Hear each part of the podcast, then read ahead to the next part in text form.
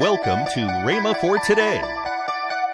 Just real quietly, just in a whisper there by the bed, I said, all right, Lord, all right. Now, I let him die on one condition and one condition alone.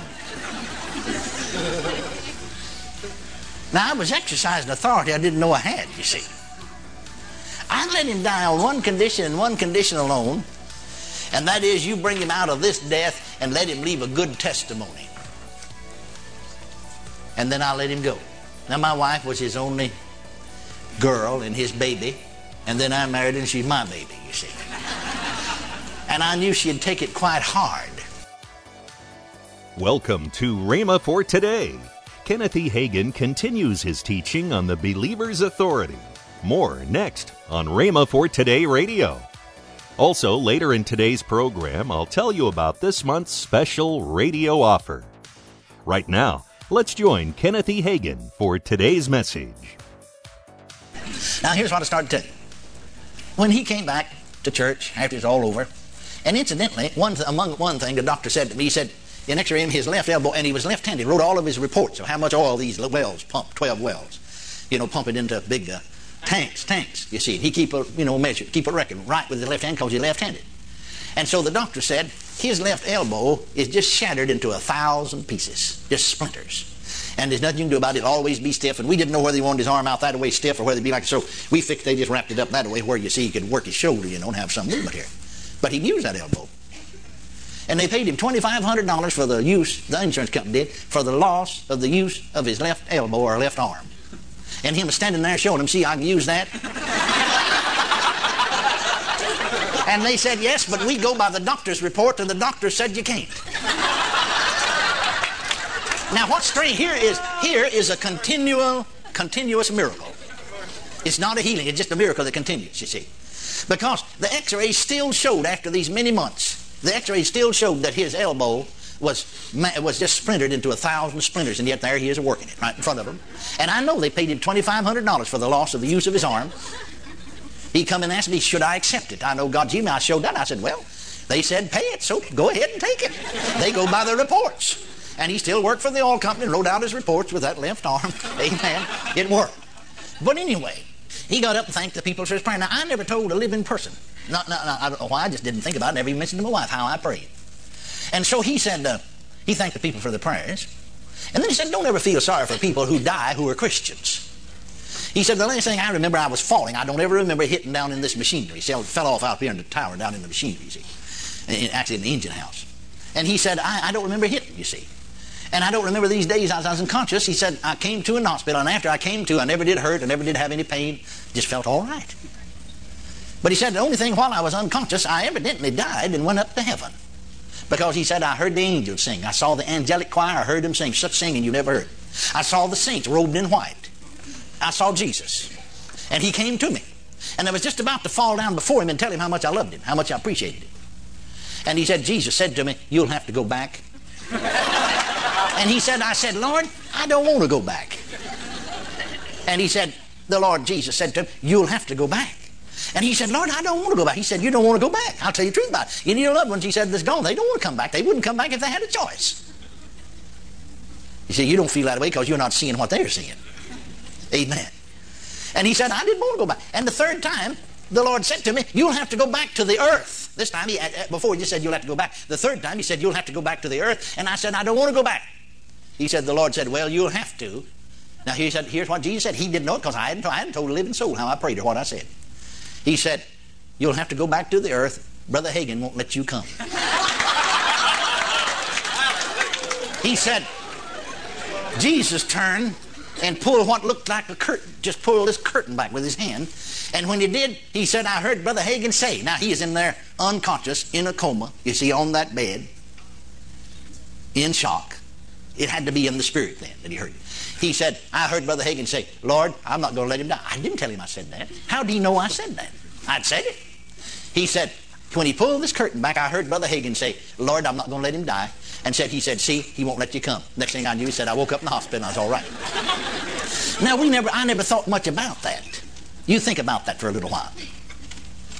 You see, I never thought a whole lot about it. I knew we had the experience. We rejoiced in it. I don't need to know how come me to get that plain with the Lord. I'm sure the Spirit of God was leading me into it. But now wait a minute, there's some authority. He said, Brother Hagin won't let you. Well, after all, he is in my church, you see. I am his shepherd and his pastor. I do have a little authority here. Amen. 12 years of pastoral work, my wife and I never did bury one church member. We had 80-some-odd-year-old people healed of terminal cancer. They tried to get me to just let them go on die, and I said, no, let Jesus heal you and then die if you want to. But don't die like this. Don't die like this. Well, I remember then, you know, I thought about that a little bit and tried to do a little research on it and couldn't find anything on the subject. And so, you know, in my limited knowledge of the Bible, and so a little while later, about 3 years later, then my father-in-law lay in the hospital and at the point of death. And I was standing by his bed. Now, he's unconscious. Actually, the doctor, one of the doctors, the third one, or one of them on the case, actually, he said to me, he said, you know, I never saw, if another doctor had told me that, I wouldn't have believed him. I'd thought he was mistaken. Oh, I forgot what you call it. He's not exactly dead, not exactly alive. He said, I've never seen a person that come out of that and like he was, just mentally alert and was all right. He said, if they do happen to regain consciousness, they're not right mentally or something because they were in this state between being dead and alive, you know. But I remember, as I stood there by the bedside, I said to the Lord, I remembered this was Brother Haynes, you see. I hadn't had another occasion. I hadn't really thought through on it like I have now. But I said to the Lord, Lord, I believe I'll just rebuke this death, command it to leave him. I believe I'll just command him to live and not die. And when I said that to the Lord, now we'd been praying, but you can pray and not really exercise authority. You can pray and it won't work. If you do exercise authority, it will work. Now remember our illustration of the policeman? You've been in the class, you know, and the policeman's there, you know, he just holds up his hand, the traffic all stops. We saw that the day or seven when we went to lunch. Well, he don't pray that the traffic would stop. He uses his authority. It'd be useless for him to pray that traffic would stop and this would go. Are you following me? He uses his authority. He just holds up his hand, that traffic stops. Motions these folks on, here we go. That happened to us today. It happened to you, hasn't it? See? But he don't pray that the traffic will stop. He uses his authority that's invested in him by the city or the state or the government. Blessed be God, there's authority that's invested in us by the Lord Jesus Christ. We haven't always known that. And so I said, I believe I'll just rebuke this death. I believe I'll just command him to live and not die. And the Lord said to me, just as plain as you talking to me, he said, don't do it. Don't do it. Well, I thought about it afterwards. That's the thing that really ticked me off and started me studying this subject. I knew what the Lord said to me. He said, don't do it. Well, when he said, don't do it, that meant I could have done it. Or else he wouldn't have told me, don't do it. Amen, isn't that right? Somebody starts to sit down if there's an empty chair there, and you say, no, don't sit there, that's my wife's going to sit there, that's reserved for her. Don't do it. Well, that means they could have sat down in that chair, you wouldn't have told them not to. If they could have sat down, there's no use telling them don't. Amen, isn't that right? So when he said don't do it, then I realized later in thinking on it, you see, that meant that I could. And so he said to me, don't do it. You see, he'll never have a better time to die than now, and after all, he is 70. And he said that he's got all of his finances in order and all of his business in order, and he's ready spiritually. There was a time that he was not ready spiritually, but he's ready now. And he'll never have a better time to die than now. You leave him alone and let him die. Well, then I found myself saying, I don't know, I get surprised at myself once in a while. I found myself saying, I don't know how come me to say it. Just real quietly, just in a whisper there by the bed, I said, all right, Lord, all right. Now, I'll let him die on one condition and one condition alone. Now, I was exercising authority I didn't know I had, you see. I let him die on one condition and one condition alone, and that is you bring him out of this death and let him leave a good testimony. And then I'll let him go. Now, my wife was his only girl and his baby, and then I married her and she's my baby, you see. And I knew she'd take it quite hard. But I knew that if he could leave a good testimony, because she had asked him many months before about being ready to go, because she realized he's getting older. And he said, well, honey, I don't know whether I'm ready or not. One time I think I knew, but I don't know whether I'm not. And she was quite disturbed. You can understand that. And I knew then that it would soften the blow, you see, to know he's ready. I said, you bring him out of it. Let him leave a good testimony, and I'll let him die. I don't know how come me to speak that bold. I remember that I did that with Brother Haynes. That's how come me to do it, you see, 3 years before. I suppose that's the reason why. I hadn't got those words out of my mouth. I'm talking about exercising authority. I hadn't got those words out of my mouth till like you snapped your finger. He opened his eyes and looked up at me, fully conscious. That's what the doctor said, because he was summoned and he was there in about 30 to 45 minutes. And he said to me, I've never seen anything. I wouldn't believe it. If I had examined myself, you couldn't make me believe it. If some other doctor told me, I wouldn't believe it. But he was fully conscious in every way. And he said to me, he said, Kenneth, said, I'm dying. I said, I know it, Mr. Rooker. He said, now, the sooner the better. I said, I know that. He said, this is Monday afternoon. He said, you know, ever since Saturday afternoon, there's been a man right up there. He was an angel, who it was. Been a man right up there. See, when Christians die, they go up. When sinners die, they go down. Hell's down, heaven's up, according to the Bible. Amen. Welcome to Rhema for Today with Kenneth and Lynette Hagin. You can find out more from our online bookstore with great materials from Kenneth E. Hagin and Pastor Hagin and the rest of the Hagin family. I'd like to tell you about this month's special radio offer. The first is Kenneth E. Hagin's slimline book entitled Casting Your Cares on the Lord. Next is Kenneth Hagin's CD entitled The Prison Doors Are Open. Also, Kenneth Hagin's book, How to Live Worry-Free. And last but not least, Lynette Hagin's CD, Do I Really Have to Forgive? All these resources are for the special price of $25.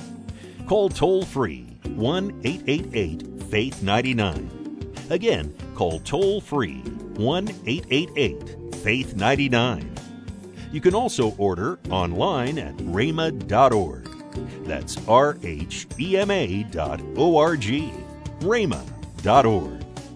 Or if you prefer to write to Kenneth Hagin Ministries, our address is P.O. Box 50126, Tulsa, Oklahoma, 74150. We always love to hear from our listeners, so write in or email us today and become a part of Rhema for Today. Right now, let's join Kenneth and Lynette Hagin. You know, hon, people, when we're out traveling, you know, or maybe I'm just out, you may be shopping and I may be sitting out on a bench. People come up and they know and they ask and they say, well, where can we find out about you? Where can we get material? Where can we find out about you? And so where can people find out about us? We're just kind of everywhere, aren't we? If you go to rhema.org, you can watch Rhema Praise. You can watch our church services, our conferences on rhema.org. You can also read the Word of Faith magazine, our daily devotions, articles, and then we have a Rhema USA app. Yes. So if you'll go... For iPad, iPhone, Android, Google Play. That's right. Now, conferences, some of the conferences are paid conferences. That's now, they will not be on there. No. Because it's the people pay to get there, and it's not fair for somebody else to get it.